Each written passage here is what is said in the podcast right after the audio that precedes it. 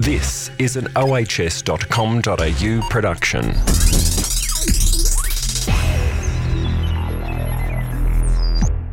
Welcome to episode 66 of the Australian Health and Safety Business Podcast. I'm Brendan Tarazzi, the host of the show, and today I'm with Graeme Cowan, who's an author and speaker in mental health and also the co-founder of We Care 365. Hi, Graeme. How are you going? Hi, thanks, Brendan. So, how did you end up in mental health? I, don't. I don't mean that in the uh, the medical uh, point of view, but I'm just curious as to see, you know, how you got to where you are. Yeah, it's it is a very interesting question because um, you know I worked previously in sales and marketing and human resources, and then in um, the early 2000s I was working as a search specialist recruiter in the in the e-commerce area, and that whole area collapsed, and my business collapsed during that period of time, and so it led to a very long disabling depressive illness, which lasted for about five years where I didn't work. And um, I started to gradually come out of that after that period. I, you know, exercised, reconnected with family and friends, but also I wrote a book called Back from the Brink, where I interviewed people who'd been through really tough times and found out what really worked in their recovery. And uh, and then through that, I met uh, Gavin Larkin, the uh, founder of Are You OK back in um, March 2009. And I was part of a, a small group of four of us that uh, launched the four, um, you know, the full Are You OK Day. And uh, I've been on the board there for 13 years. I just uh, recently stepped down in December. So uh, that's how I got involved in the mental health space. So, Graeme, was it that, um, you know, back back in that sort of dot com era, you were heading down a certain pathway and then things didn't go the way you were hoping they were go, going and that sort of hit you hard at the time? Yeah, I think it was a bit of a crisis of meaning because suddenly, you know, the work turned off. Um, I was responsible for a team and, and it was very difficult to navigate those times. I guess uh, I have also realized that I do have a predisposition to depression. I've had it, the, you know, four or five times a serious episode in my life. Mm. Um, but uh, you know, it was it, you know it really brought home to me two things: the importance of you know prevention and and keeping yourself in a good place, but also the importance of catching things early. Mm. And uh, you know, when you start to feel yourself going a little bit off track, taking action from that. Well, it must be amazing, um, you know, hearing you speak because you're speaking from you know a personal experience, and so it's not like you're talking about it in uh, theoreticals. It's actually happened to you, and then you've got some lessons that you've brought out of that to be able to move on. Yeah, very much so. And I've learned that my story really matters. People really um, do see it as not someone speaking from theory, but from personal experience. Um, but I also really combine it. I see myself as bilingual, speaking the language of mental health and business and yep. putting that all together. And, you know, one of the big uh, insights that I got from my personal experience is that managers are really a linchpin in mental health and they have their capacity to improve mental health or to really damage it. And there's been a lot of research that has come out recently that supports that. I recently posted on LinkedIn a, a topic that said, if you want to improve employee mental health, give them good managers. So quite a simple line, mm. but I hmm. also backed it up with a recent uh, study that had just been published. And it just went crazy. It was, it's had now 2.5 million views. It's been, wow. It's got yeah, it's got 45,000 likes and it's been shared or reposted like 4,500 times. And it just really brought it home to me just how important the role of the manager is, but also how the team works together for team mental health. That's, that's really cool. So it's just like, in a way, an innocent post, but yet you've managed to hit a nerve somewhere across. Is it mainly Australia or is it is it it's, all? I guess it's it's universal, right? It's like the same. Doesn't matter what country you're in, you're still going to have. We're still all human. So it, it is. It is. Uh, totally universal, like it has gone all around the world. But what was interesting, I guess, is just looking at the comments when they posted this and things like, they just say things like 100% agree, true, um, you know, I've experienced good and bad managers. Uh, so it just really confirmed what I sort of had felt intuitively um, and in, in the most dramatic way. And is that like when you say good managers, is that and is it an education piece? Like getting managers to empathize with, like, say you're a manager and you don't have, you've never had mental health issues, so it's hard to relate. Mm. Is it an education piece? Like, how do you actually, how do you actually communicate that as a manager? Yeah, well, in terms of being able to identify someone that's struggling, um, you know, out of my book, I surveyed over 4,000 people to find out what worked best in their recovery. And it came to an acronym called I Care. And so mm-hmm. I is to identify. And yeah, for people who haven't experienced it before, being able to look at the uh, the signs that matter is really important. So it's usually around changes, changes in behaviour, changes in mood, changes in circumstances. And that then leads on to the C for compassion, which is putting yourself in their shoes and asking, are you okay? And really listening, you know, trying to solve problems straight away, but really listening. The A is to help them access experts. So that could be to, to call their employee assistance program, could be to see their GP, see a psychologist. The R is for revitalizing work. And uh, you would know this, Brendan, from your work, I'm sure, that um, being connected with our workmates is good for recovery. And, uh, you know, people, if they're sent home to, you know, to stare at the wall, that's not good for them. Mm-hmm. And the mm. final thing is E for exercise, you know, E, and, uh, you know, we've all, all experienced that. You know, if we do exercise, it does tend to improve our mental health. Mm, okay. And so, um, what was the, sorry, what was the name of your book again that you, that you published? It's called Back from the Brink. Back, Back from the Brink. That's right. Yeah. That's right. And it, was that self published or, is, um, how have you got it out there? Uh, I've, I've published uh, three in that in that series in the back oh, wow. of the brink. Yep. And the, the first two were self-published, but the yep.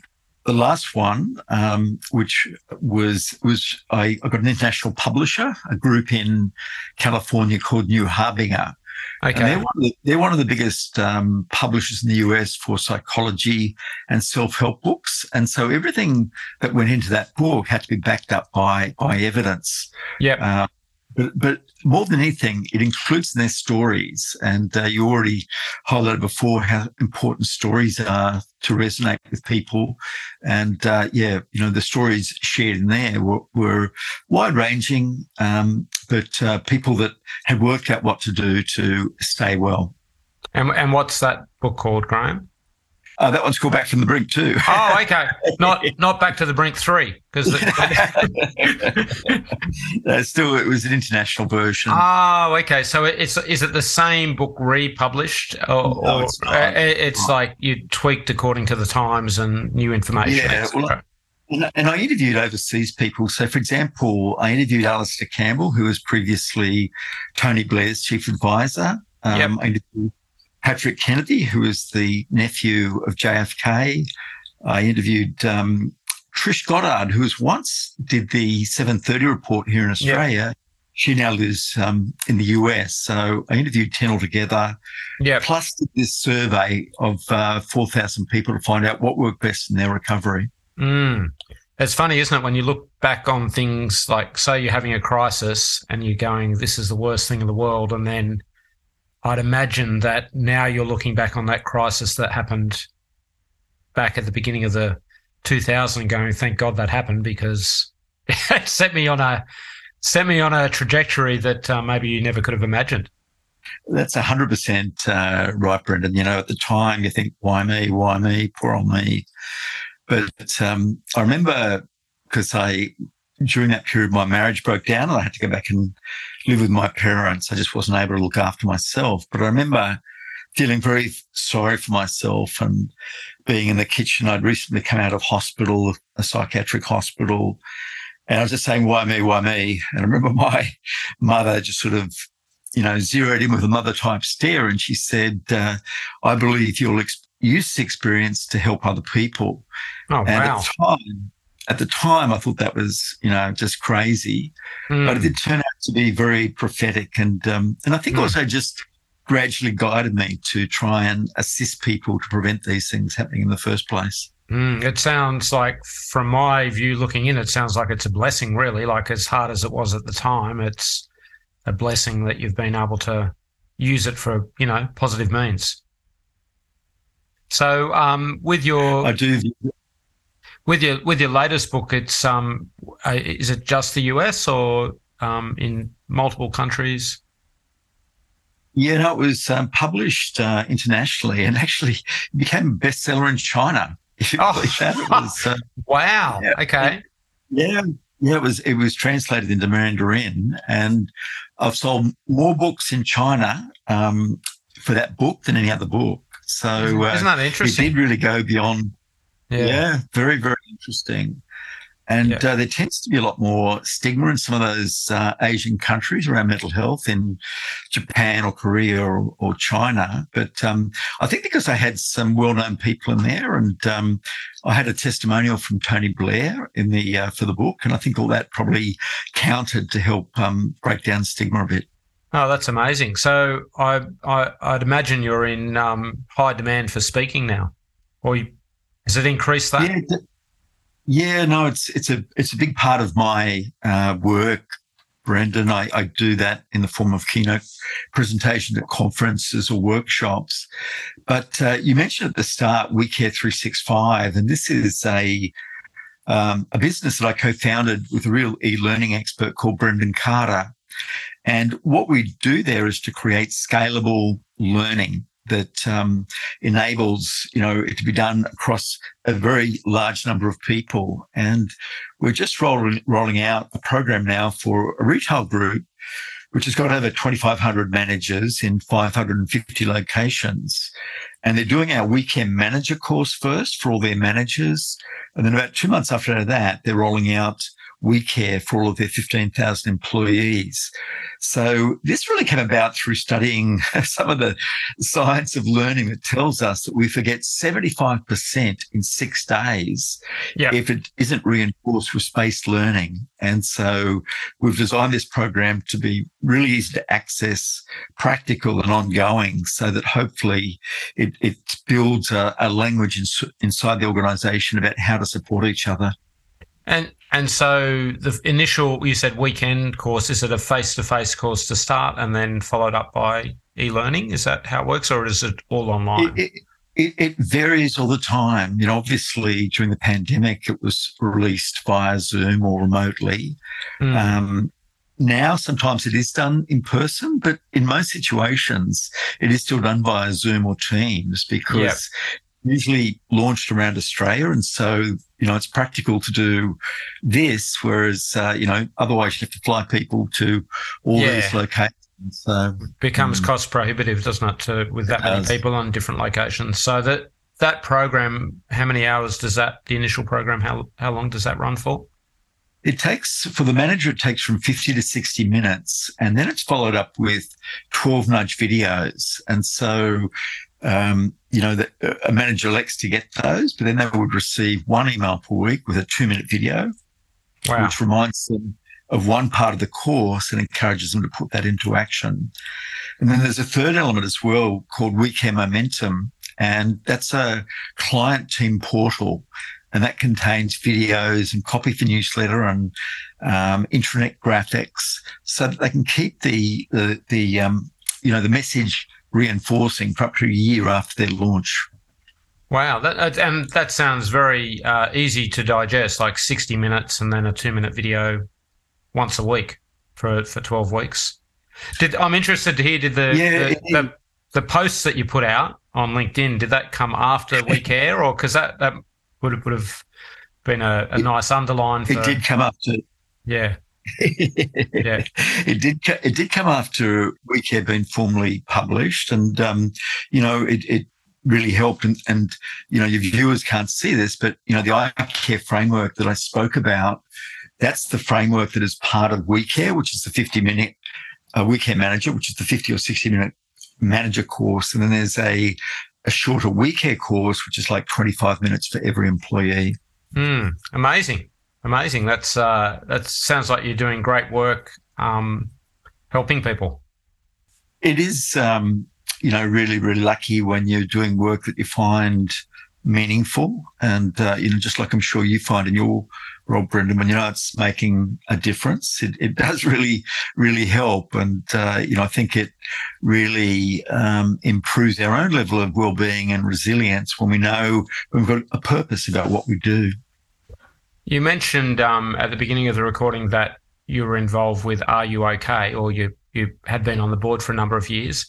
What's the Are You OK is a pretty recognizable brand for a lot of people, I think. What what's the difference between the two? Like, is Are You OK more sort of consumer focused, or just explain the the difference for us?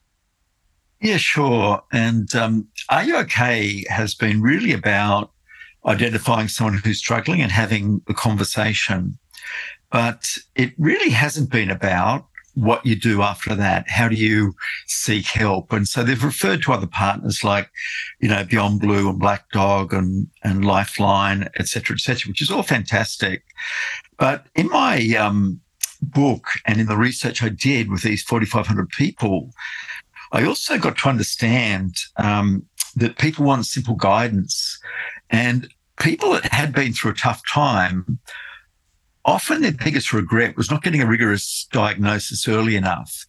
And so in the program, the We Care 365 programs, I really chose to put practical things in there about things like how to find a mental health savvy GP, how to prepare for a mental health discussion with a, you know, GP or a psychologist or a psychiatrist, how to exercise when you don't feel like exercising, and so it was really largely um, summarizing the findings of that uh, that global book into just bite-sized pieces. And so when people finish the We Care or the We Care Manager course, there's 16 help sheets that they can go back to immediately.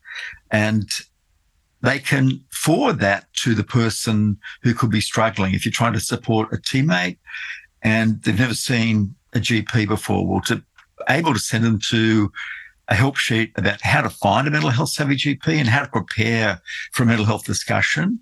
That's how we really seek to add value. And then the other thing is that the, the whole WeCare 365 can be fully integrated within a client's learning management system. So it can be totally customized for them in terms of their logos, their colors, images of their employees, um, and it could also have links to all their support services like EAP, uh, Manager Assist, or any mental health or wellbeing programs they might have, or even links to all the people in the company that have done the mental health first aid course. So we try to tie all those things together and make it easy for people to find. Oh, that's that sounds tremendous. It's uh, I mean, I, I, I like the practical element of it that it's not just again not just theory it's actually understanding but then actually how to how to do this stuff in an easy way amazing. So yeah. so what what's next for you Graeme? It sounds like you've been quite busy over the last uh, couple of years. And I, I, would imagine the pandemic has sort of uh, i guess accelerated a lot of your work as well. It has. It's uh, the last three years been the busiest of my career. And, um, you know, tragically, that is because there has been many, many mental health issues play out because of the pandemic, particularly in places like Melbourne, you know, where there's been real, um, you know, really tight lockdowns. Um, so whereas We Care Manager focuses on identifying people who are struggling and being able to ask the right question and guide them.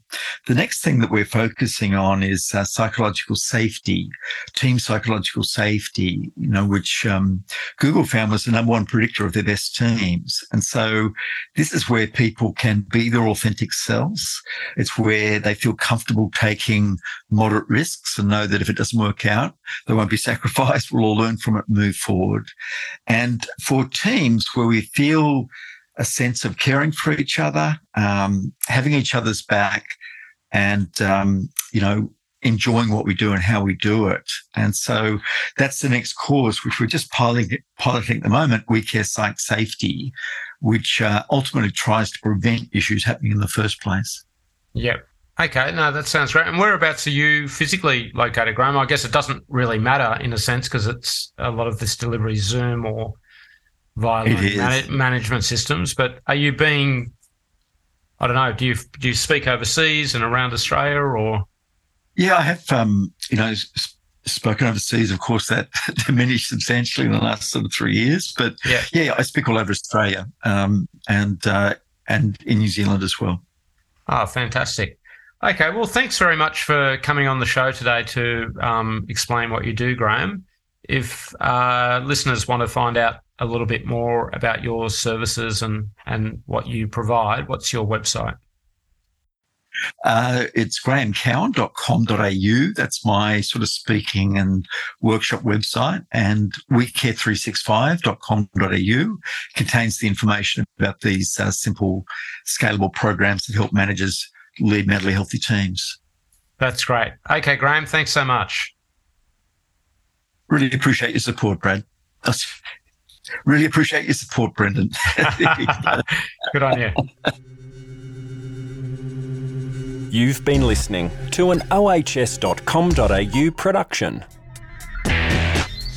I hope you've been enjoying listening to the podcast. If you are, it would be great if you could help us out by leaving us a review and sharing this with friends and colleagues.